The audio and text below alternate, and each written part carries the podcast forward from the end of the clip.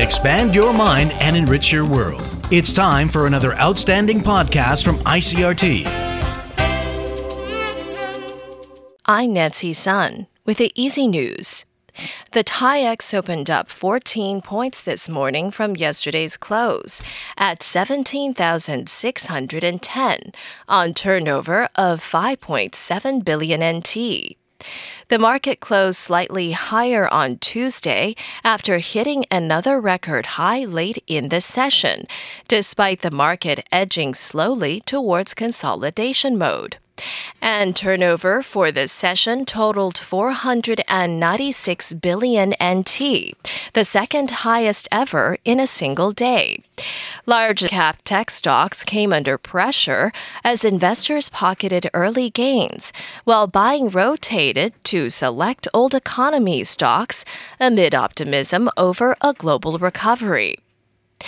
The Central Epidemic Command Center is reporting the island's second domestic coronavirus case in a week. The case is also the latest associated with the China Airlines.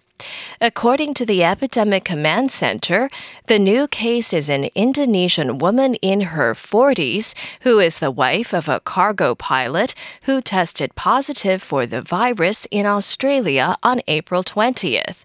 She went into quarantine on April 21st. And although testing negative for the disease on the first and second days in quarantine, the woman began to show symptoms on April 26th. She tested positive following a third coronavirus test.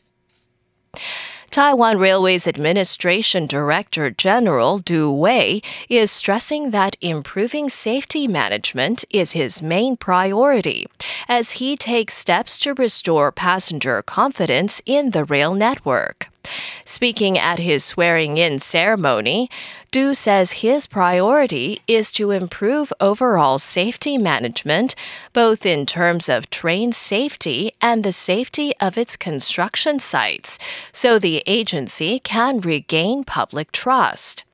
According to Du, such improvements have to be made immediately, with closer monitoring of train safety and reports made to the control center as soon as irregularities are discovered.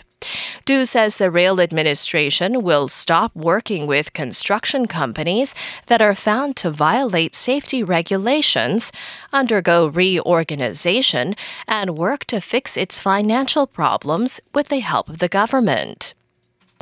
In international news, the U.S. Centers for Disease Control and Prevention has relaxed its outdoor masking guidelines for fully vaccinated Americans. Jagruti Dave reports from Washington. Walking, jogging, cycling, or having dinner outdoors with friends. These are some of the activities that fully inoculated people can now do without a mask, according to new US federal health guidelines. But the CDC continues to advise mask wearing indoors and in crowded situations.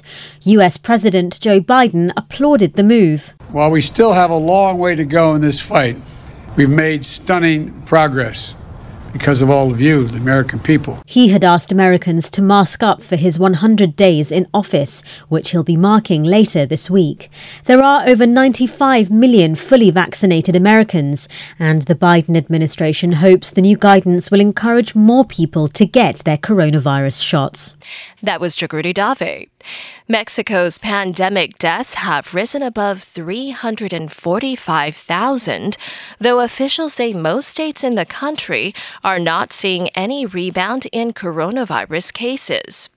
The government announced plans Tuesday to start vaccinating people between the ages of 50 and 59.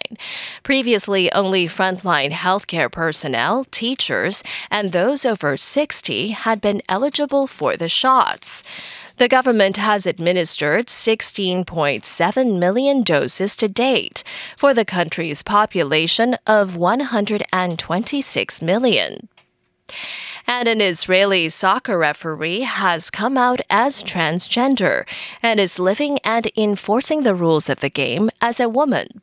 Sapir Berman announced on Tuesday that she has received the support of her family, the local referees union, and Israeli and international soccer officials.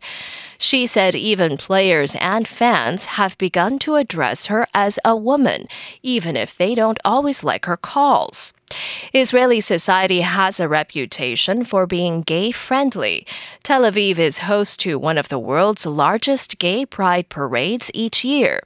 But some of Israel's soccer powerhouses are located in communities where attitudes are more conservative.